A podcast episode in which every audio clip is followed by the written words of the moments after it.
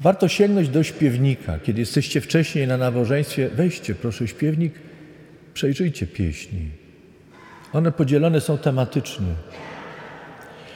To prawda, że czasem ich archaiczny język nie ułatwia czytania, ale spróbujcie jakoś przebić się przez ten język i poznać myśl. Ludzi, którzy nas poprzedzali, żyli w innych uwarunkowaniach, ale jedno nas łączy to, co nazywamy szczęściem, smutkiem, zdrowiem, chorobą, pewnością, niepewnością, zgadzaniem się z Bogiem, sprzeciwem wobec Boga.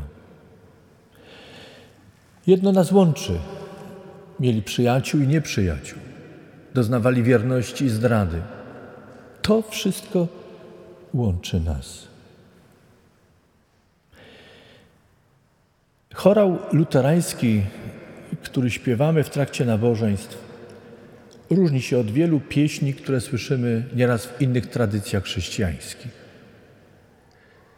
Po pierwsze, te pieśni, które śpiewamy, mają więcej zwrotek, są dłuższe. Nie przypominają krótkich liturgicznych przyśpiewek, refrenów. Dlaczego? Ponieważ od samego początku reformatorowie uważali, że pieśń to jest modlitwa, która, w której wylewamy nasze serce, jak mówi psalmista. Wyrzucamy z siebie albo wyrażamy to, co jest w naszym myśleniu.